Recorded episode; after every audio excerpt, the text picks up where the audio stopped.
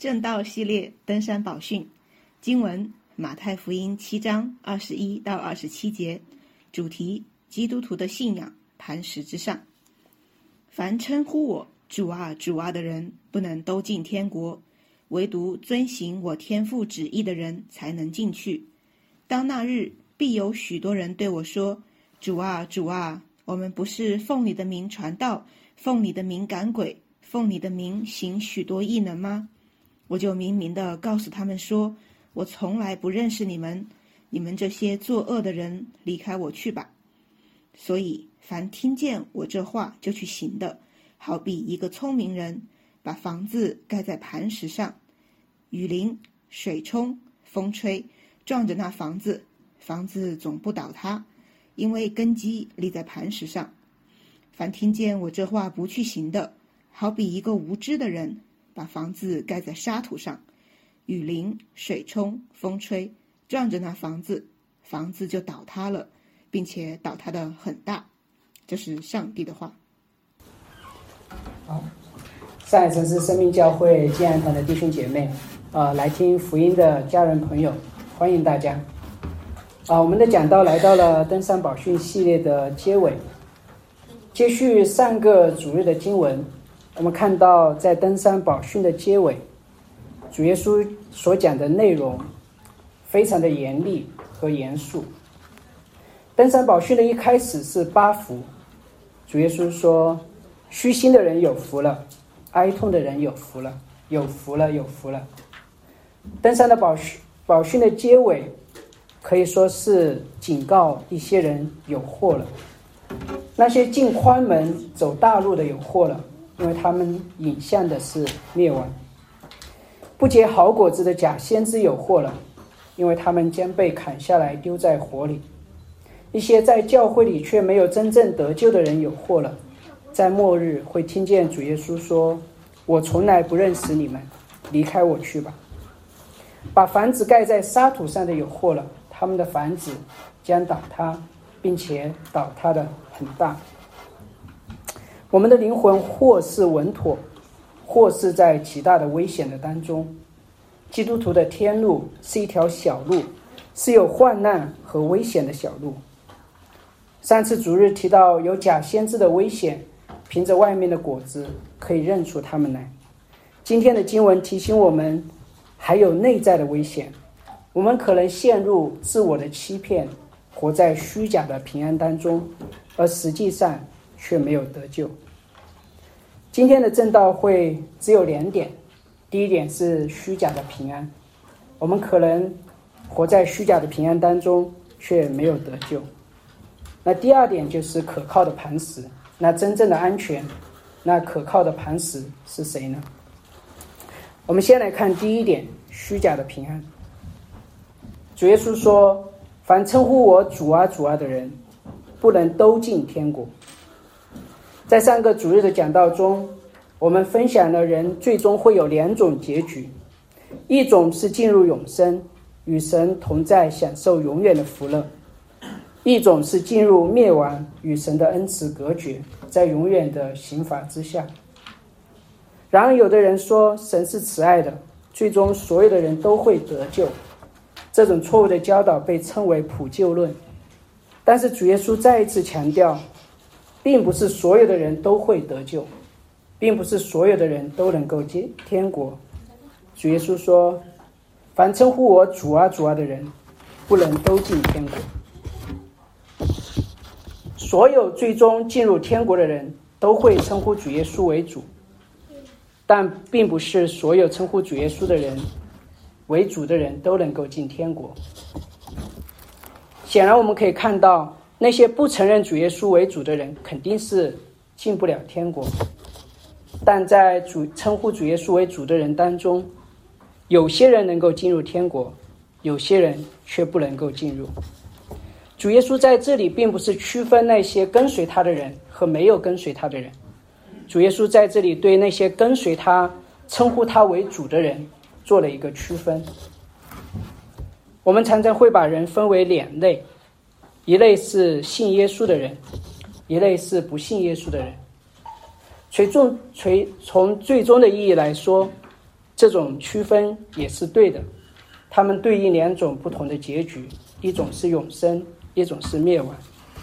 但是更好的区分是把人分为三类：一类是明显不信主耶稣、不承认主耶稣是主、不承认他是救主的人，这类人是在教会之外的；另外另外两类人都是在教会里面，他们受过洗，是教会的成员，他们口里承认耶稣是救主，是生命的主。这两类人很像。我们暂且把很像基督徒但没有得救的人称为第二类人，我们把那些真正得救的基督徒称为第三类人。在圣经其他地方，我们也能够看到类似的分法。在诗篇第一篇中，诗人向我们描述了两条路：恶人的道路和义人的道路。诗篇第一篇结尾说：“因为耶和华知道义人的道路。”恶人的道路却必灭亡。我们可以明显的看到两类人：义人和恶人。那还有一类人在哪里呢？诗人说：“罪人在义人的会中，也必站立不住。”那这一类人，他们是在异人的会中，就是在旧约的教会当中，但他们并不是得救的异人，他们被称为罪人。所以诗篇第一篇也让我们看到有三类人。一类是明显不信的恶人，一类是在教会当中的恶人，还有一类人就是在教会中的艺人。我们会以为只有那些在教会以外不承认主耶稣的名的人是不得救的，但是主耶稣说，在神的教会当中，也有一些人，他们最终是没有得救的。他们虽然做过绝志祷告，虽然受洗加入教会。但这些都不能保证一个人是得救的。当我读到这些话、想到这些经文的时候，还是会让人产生惧怕。原来这些都不能够保证一个人得救。那我们就进一步来看，那些称呼主耶稣主啊主啊的人，最终却不能进入天国的人是怎样的人？首先，他们是有正统神学的人。他们称呼主耶稣为主，主这个词有表达尊重的意思，但这个词原文 “kyrios” 有特别的含义。其实是一本是希腊文的旧约圣经。主耶稣和使徒常常引用七十四译本的圣经，在七十四译本中，这个词是用来翻译耶和华神这个名字的。耶和华神。这个名字是神在荆棘火焰中向摩西所启示的名字。这个名字对于以色列人来说非常的神圣。为了避免妄称神的名，他们在翻译这个名字的时候就用了“主 ”（Curious） 这个词来代替。在上下我们看到主耶稣的角色是在末日做审判官的角色，所以当他们称呼主耶稣为主的时候。不单单是表达尊重，也不单单是表达主耶稣对他们有权柄，也在承认主耶稣基督他的神性，他是耶和华神。他们认识主耶稣既是真正的神，也是真正的人。他们有正统的神学，但他们最终不能够进天国。我们不能错误的得出结论说正统的神学不重要。成为基督徒需要相信正确的教义，正确的教义在基督徒的得救和生活方面都扮演着重要的角色。但主耶稣在这里告诉我们，只是有正统的神学，并不能拯救我们。雅各在雅各书中提到一个特别的例子，他说：“你信神只有一位吗？你信的不错，鬼魔也信，却是战惊。”魔鬼也有很正统的神学，他相信一神论，他的神学比我们许多人都好，但是他最终却没有得救。所以有正统的神学，并不能保证一个人能够进天国。这群人第二个的特征是，他们表达出对主耶稣的热心和强烈的情感。他们不是称呼主耶稣为单单称呼主耶稣为主，而是称呼主耶稣说。主啊，主啊！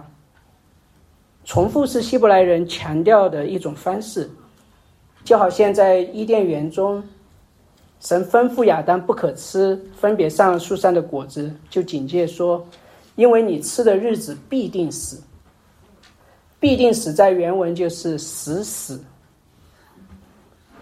因为你吃的日子将死死。神用了两个“死”来强调。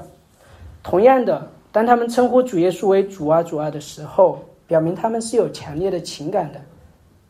但是，由外表强烈的情感的表现，也并不表保证他们是得救的。我们怎么去理解呢？我们每个人的个性都不一样，有的人偏理性一些，有的人会更偏感性，会更情绪化一些。有的弟兄姐妹一祷告就会哭，常常会泪流满面。有些是圣灵的感动，但有些也并不意味着就更加的虔诚。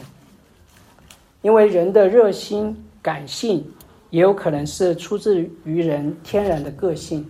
并不一定是被恩典圣化的情感，所以他们虽然有外在的对主情感的表达，也有热心，但这些也不能够保证他们得救。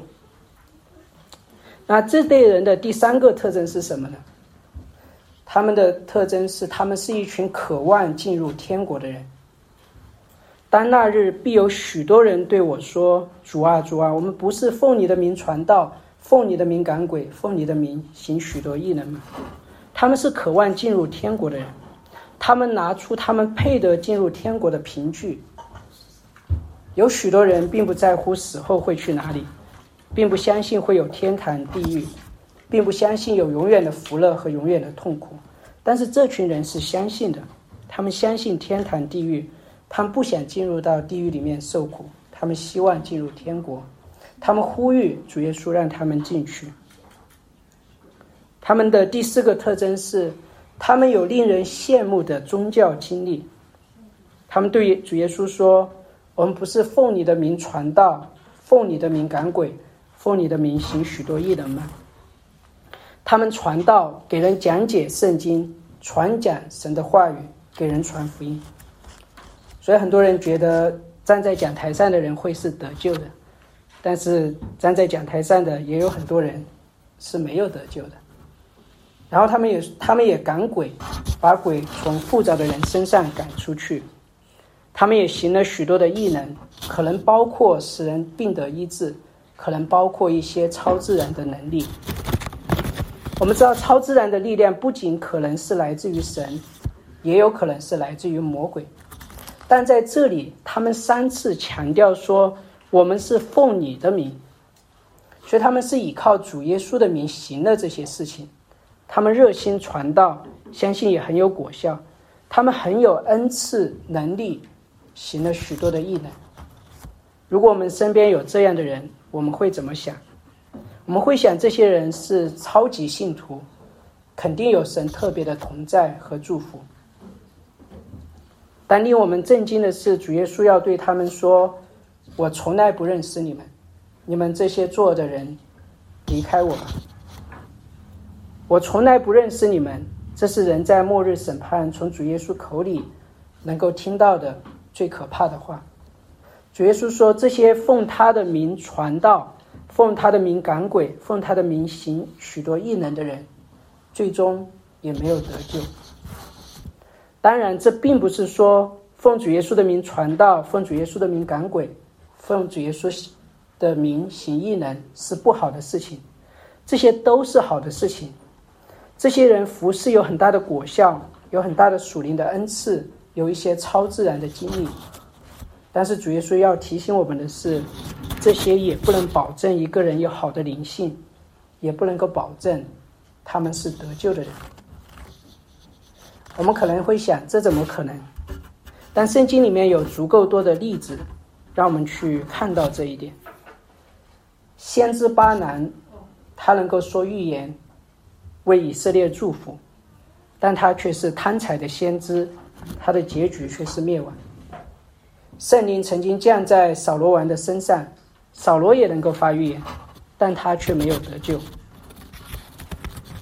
论到服饰的果效，挪亚传福音一百二十年，他忠心的传福音，果效却甚微，最后只有他一家八口信主得救。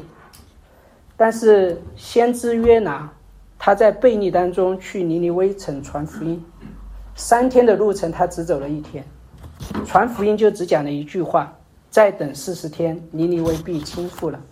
尼尼微全城的人就都悔改了。所以有果效也并不表明一个人有好的灵性，有果效也不代表一个人跟神有好的关系。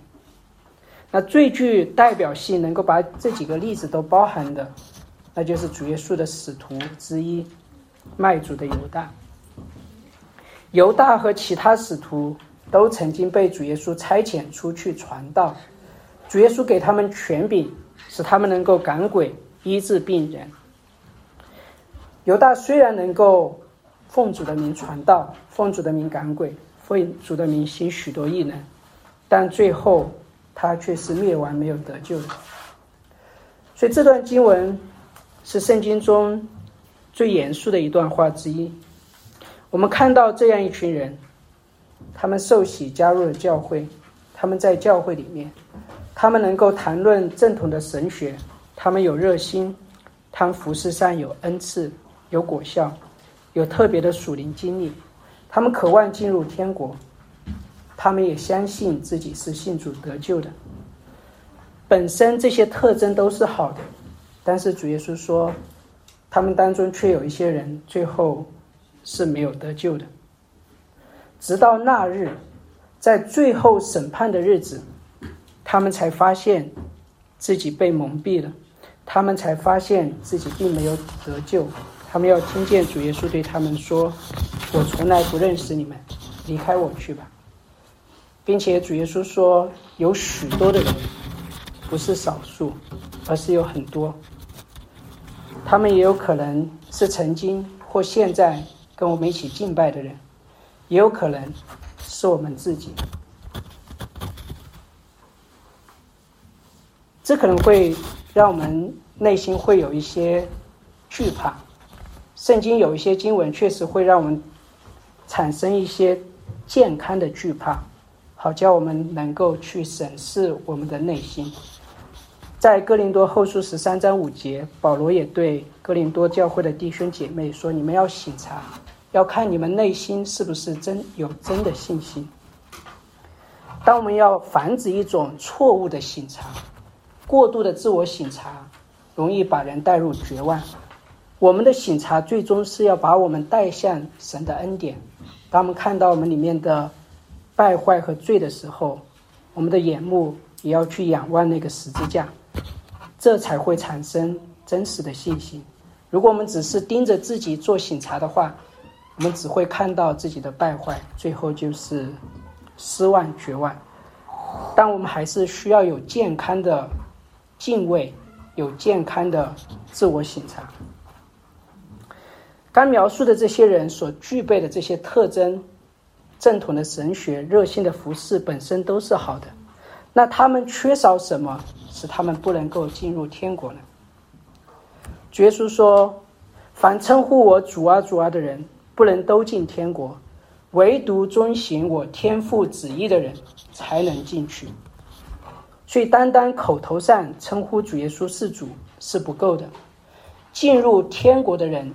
一个主要特征是遵行主耶稣天父的旨意。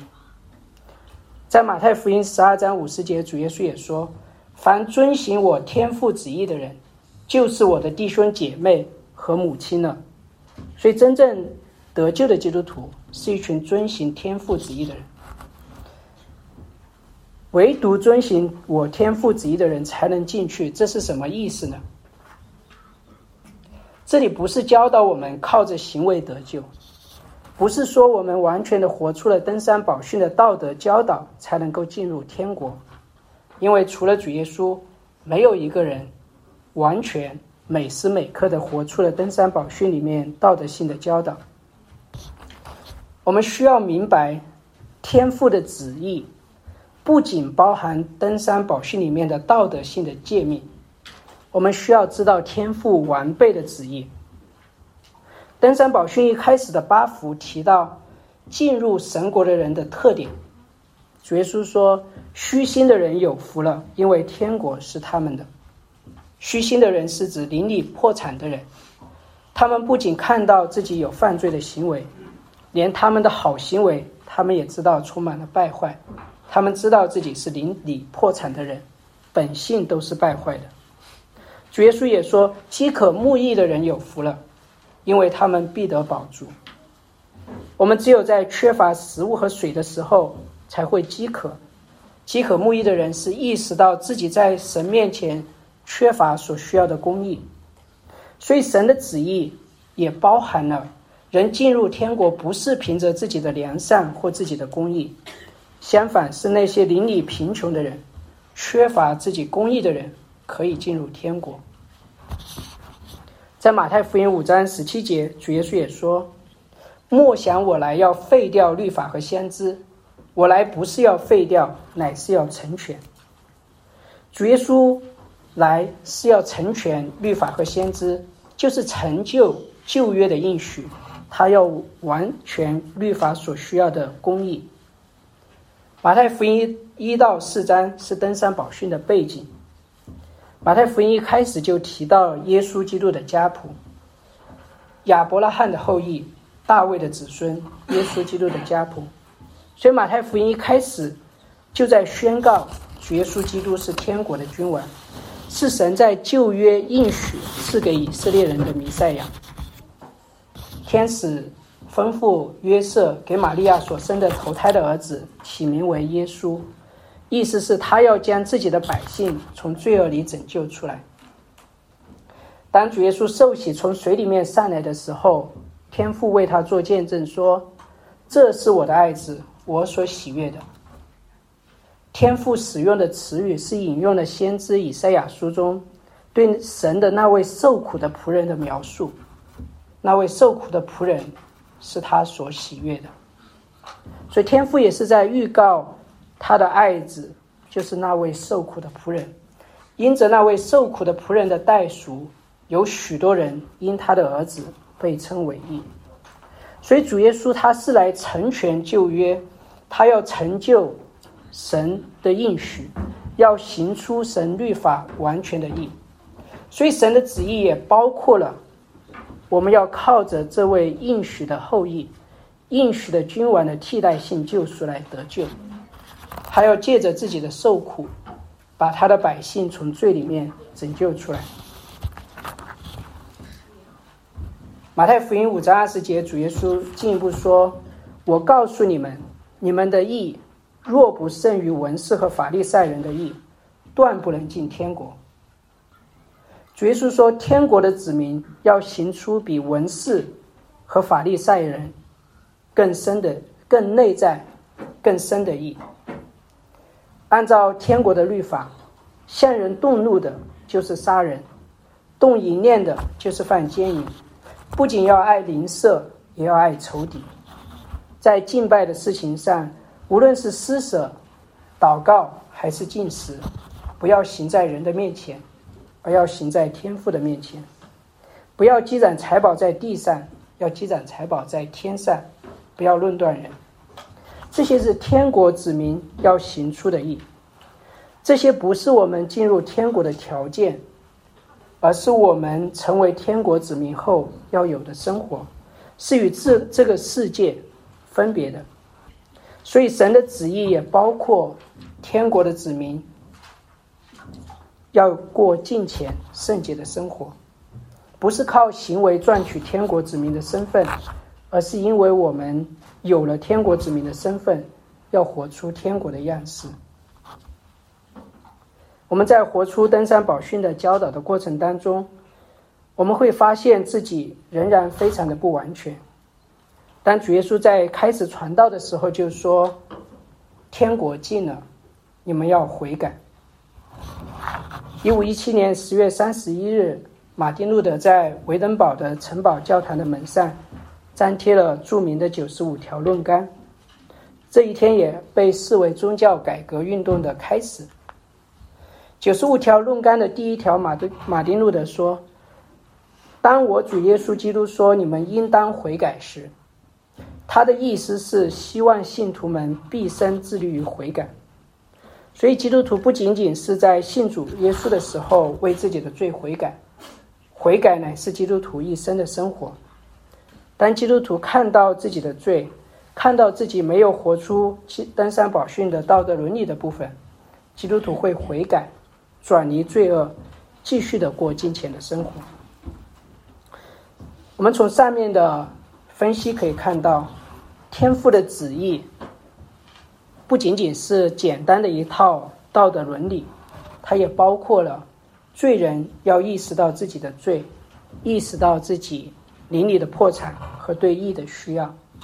天父的旨意也包括让他的儿子成为受苦的仆人，为我们受苦受死，使我们能够靠他得称为义。天父的旨意也包括我们成为天国的子民之后，要按照。登山宝训的教导去生活，有比文士和法利赛人更内在的义，在地上反映天国的样式。天父的旨意也包括我们需要持续的悔改，继续的过金钱的生活。所以我们需要看到天父全备的旨意，而不是单单的把神的旨意简化为一套律法的要求。当主耶稣的时代的法利赛人和文士如此去理解摩西律法的时候，他们就会把神的旨意简化为十诫和其他六百多条规条。他们要靠着遵守这些律法和规条得救，他们错误的理解了神的旨意。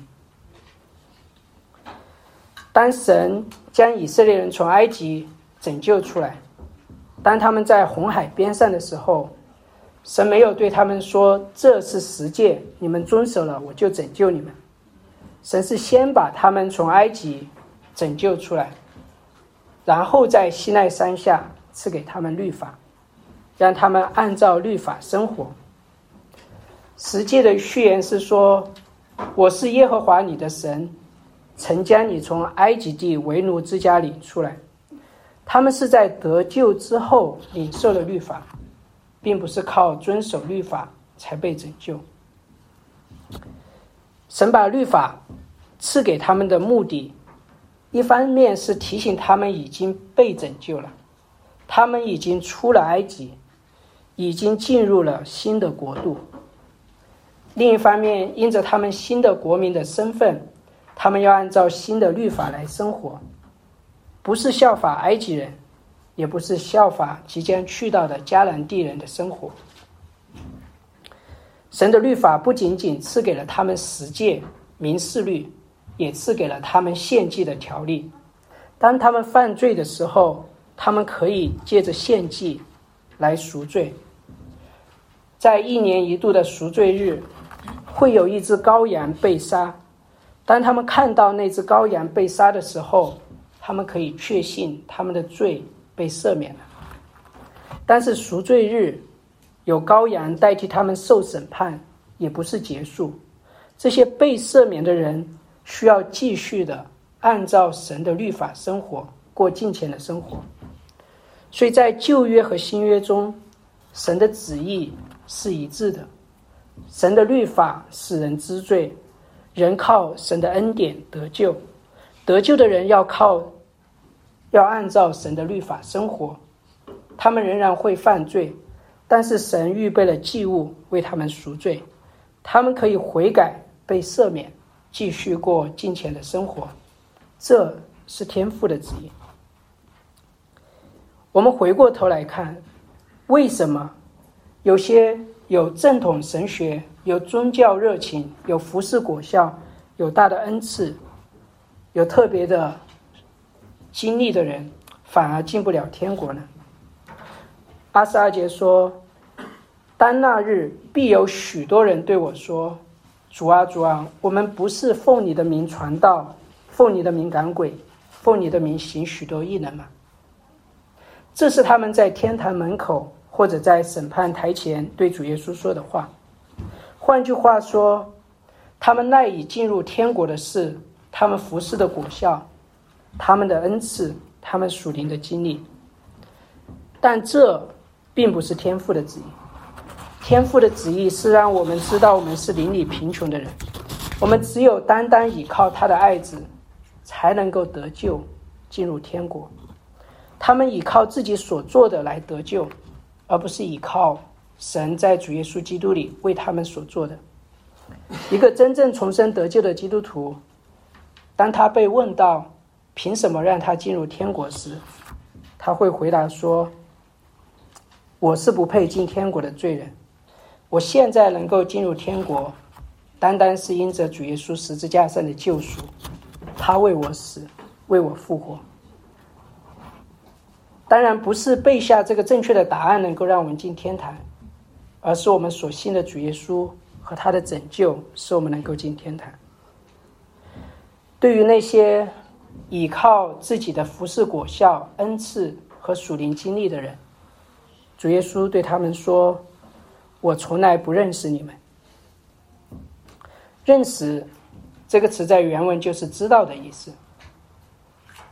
主耶稣是无所不知的神，他的意思并不是说他不知道这些人存在或他们的所作所为。在圣经里提到神知道某个人的时候，是带有爱和接纳的含义在里面，是拯救性的。所以这个词也用来形容夫妻之间的性关系。是一种亲密的关系，所以当主耶稣说“我从来不认识你们”，意味着他们从来就没有和主耶稣建立过救赎的关系，他们从来没有真正信靠主耶稣基督。虽然他们做过觉知祷告，虽然他们受过洗，是教会的成员，虽然他们参与教会各样的活动和服饰。主耶稣也称他们是作恶的人。作恶的英文是 lawless，就是没有律法的。没有律法就是没有遵守天父的旨意。作恶的可以指他们做一些明显违背基督徒伦理的事情，比如偷盗，比如奸淫，持续活在最终不悔改。这里更可能是指他们忽略了。神让人靠着主耶稣得救的旨意，作恶不法不仅包括了道德伦理的方面。当我们不愿意承认自己灵里的破产，不单单依靠主耶稣基督的救赎，要靠自己的行为得救，也是一种不法的行为。因为上下文强调的是他们在外表的道德行为上，人们不容易看出他们和其他基督徒的不同。他们也能够说纯真的信仰，他们也传道也服侍，而且主耶稣在接下来讲了房子的比喻。那房子两个房子在外表其实你看不出有什么的差别，他们的不同在于房子的根基，而根基是看不见的。所以我们看到。对于基督徒来说，在教会里的人来说，主耶稣也告诉我们有一个危险，就是属灵上的自我欺骗。我们在一个虚假的安全当中，所以我们要来看第二点，就是可靠的磐石。我们的安全感来自于哪里？主耶稣讲了大家都很熟悉的两种基础的比方。这个比方描述了两个建造房子的人。一个是听了主耶稣的话就去行的，好比一个聪明人把房子建造在磐石上；另一个是听了主耶稣的话不去行的，好比一个无知的人把房子建造在沙土上。这里的房子是指我们的人生，或者说我们的信仰生活，我们都在建造我们的房子，建造我们的人生。在二十四节，主耶稣说：“凡听见我这话就去行的。”二十六节，凡听见我这话去行的，不去行的。在这两处原文都突出强调是我的话，是主耶稣的话。主耶稣说：“你们对我的话的反应，显出你们是聪明人还是无知的人。”你们对我话的反应，反映出你们的人生是建立在磐石之上，还是建立在沙土之上？这应该引起听的人思考：是谁能够说这样的话？如果是任何一个其他的人对我们说这样的话，我们一定会觉得这个人太狂妄了，然后对这个人不屑一顾。但这些话是从主耶稣的口里说出来的。我们得面对主耶稣是谁的这个问题。很多人把耶稣当做老师，当做道德的榜样。但就如同 C.S. 路易斯说的，主耶稣要么是疯子，不知道自己在说什么；要么他就是他所宣告的那一位。但我们绝对不能只是把他作为一个道德的楷模，因为他的话如果只是出于一个人的话。就太狂妄了。在这段经文当中，我们看到他被称为主，他是那位耶和华神，他直接称呼神为天父，他是神的儿子。在末日的时候，他有权利决定谁能够进入天国，他是末日最终的审判者。因为他的身份，我们对他的回应变得至关紧要。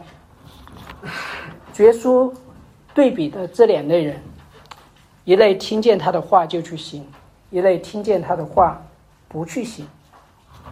他们相同点是都听见了主耶稣的话。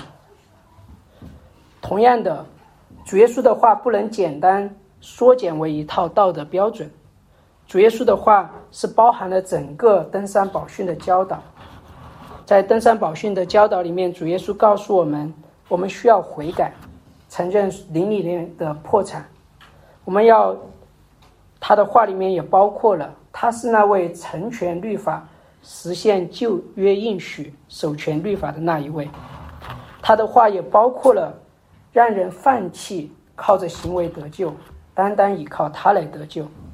他的话也包括了作为天国的子民，我们应当按照登山宝训的方式来生活。他的话也包括了。我们是天父的儿子，我们可以向他祈求。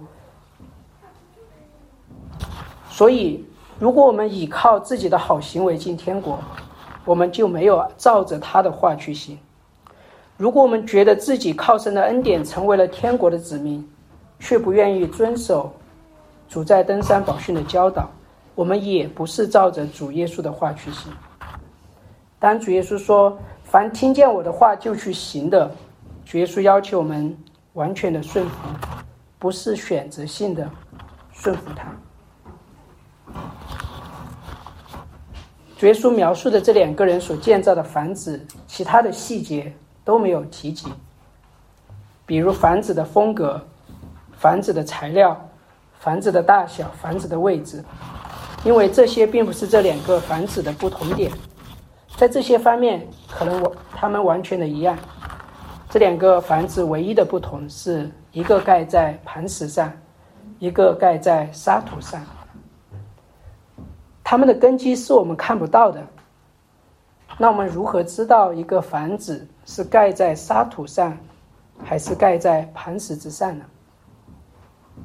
或者，弟兄姐妹回到之前的经文，也会关心：我怎么知道我是被主所认识的？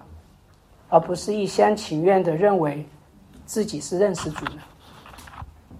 主耶稣说：“如果房子是盖在磐石上，雨淋、水冲、风吹，撞着那房子，房子总不倒塌；当房子盖在沙土上，雨淋、水冲、风吹，撞着那房子，房子就倒塌了，并且倒塌的很大。”这里的雨淋、水冲、风吹。可以指我们生活当中遭遇的压力、试炼、患难、逼迫等等。患难和逼迫不会摧毁信徒真实的信心，患难和逼迫会显出我们信心真实的情形。我再说一遍：试炼、逼迫不会摧毁信徒真实的信心，他们会显出。我们信心真实的情形。或显明我们的信心是虚假的，或显明我们的信心是真实的，并且在试炼中越发的被炼尽。所以使徒们在书信中不断的强调：当我们在患难中的时候，要以为大喜乐，因为你们经历患难之后，你们的信心就比火试验之后仍然能坏的金子更显宝贵。我们在今生会有患难逼迫，这里提醒我们，仍然生活在一个犯罪堕落的世界，这个世界也在等候主耶稣完全的救赎的到来。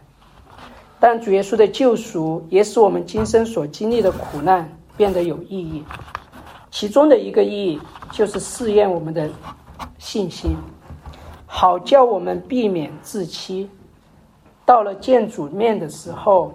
才意识到自己的信心是虚假的。听见主耶稣说：“我从来不认识你，离开我去吧。”到那个时候就太晚了。所以，患难和逼迫对我们也是有意义的。所以，当我们面对生活的压力、面对不好的环境的时候，我们应当看作是对于我们是有益处的。主耶稣说：“当我们听见他的话就去行，就好像把房子建在磐石之上。我们听见他的话去行，表达的是我们对他的信靠。真正的信心会带出顺服。我们听见一个人的话就去行，表明我们对这个人的信任。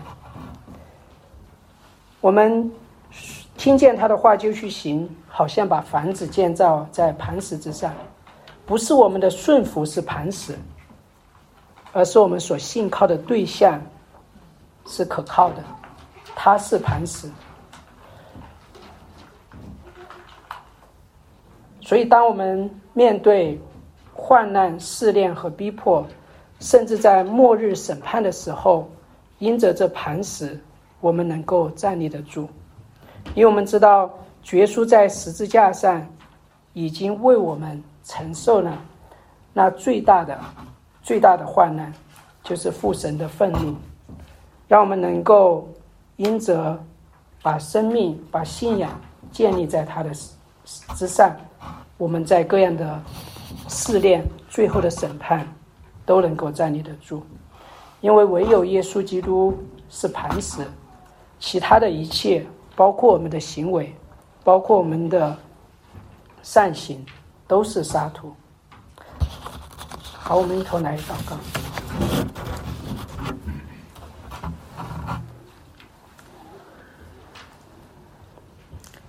天父，我们来到你的面前，啊，你的话语让我们敬畏，求你唤醒我们，让我们，我们当中可能。